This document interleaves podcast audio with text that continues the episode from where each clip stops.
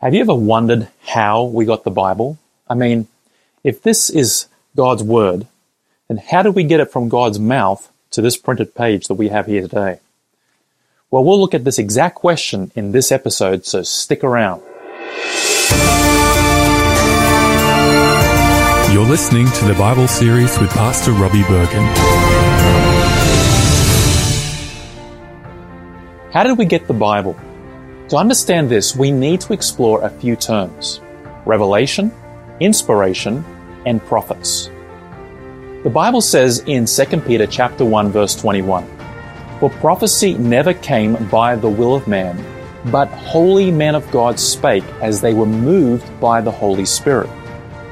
This process of human beings being moved by the Holy Spirit is what we refer to as revelation. This is how God reveals himself to a member of the human race. The revelation of God is deeply rooted in our history, and we find each time God encounters a human, we gain an insight into who and what he is. And this is the revelation. For example, in the books of Genesis, we find that God reveals himself to Adam and Eve in the garden. This revelation tells us something about what God is what he's like and what he's not.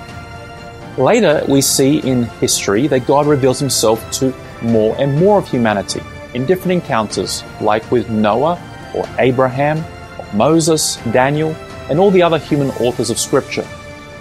Each revelation was different and was progressive. It's also important to note that these revelations were only partial. We still have not seen all of God.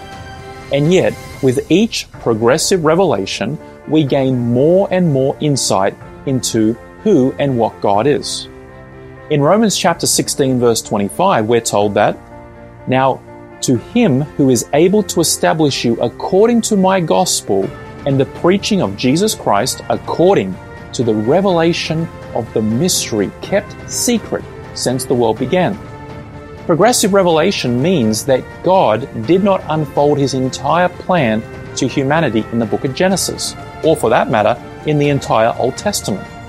The Old Testament revelation, though accurate, it's incomplete.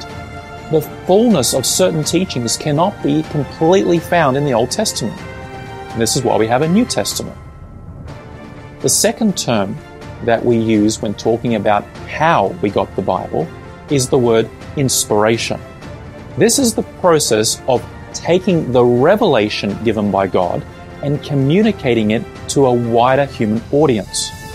Sometimes this was just done orally, such as in Noah's call to repentance for 120 years, or Abraham instructing his descendants.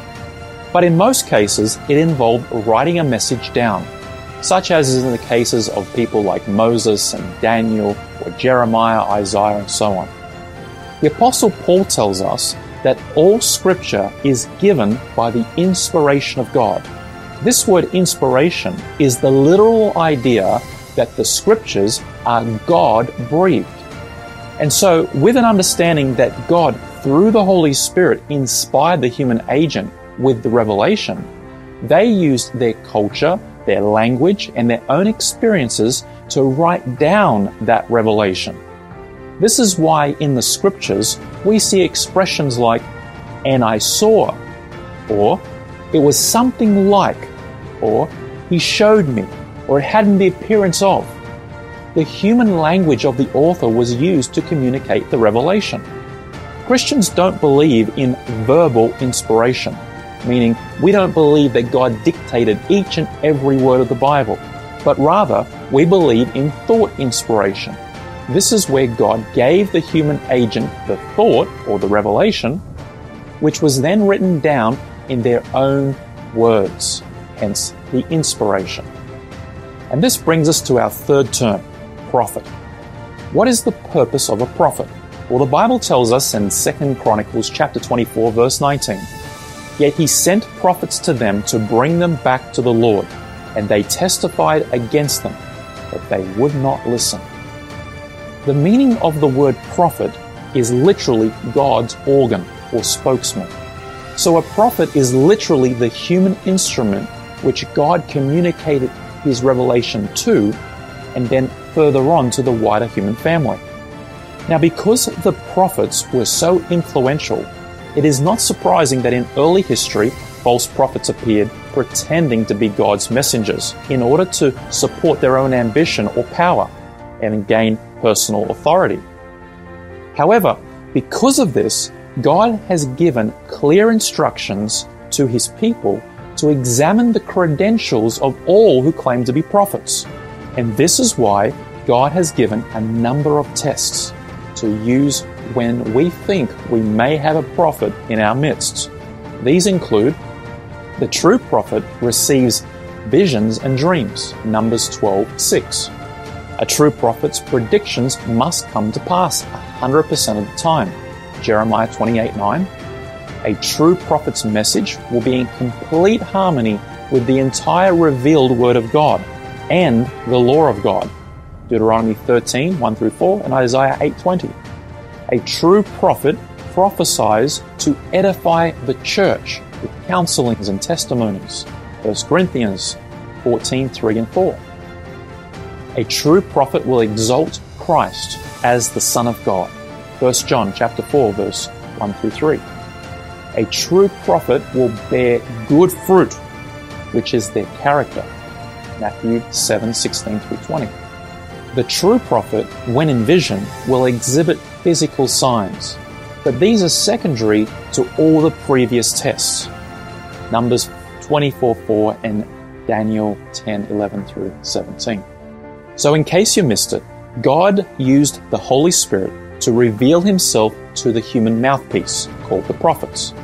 And these prophets either communicated that revelation orally or by writing it down. Most of these written revelations, which were inspired by the Holy Spirit, are what we would now call the different books of the Bible. And in order to know if a human is really chosen as a prophet, the Bible gives us a number of tests that we can apply to their life and teachings so that we can be sure. And that is how we got the Bible. And remember, have a blessed day. You've been listening to the Bible series with Pastor Robbie Berghan. For more of this series, go to seektv.com.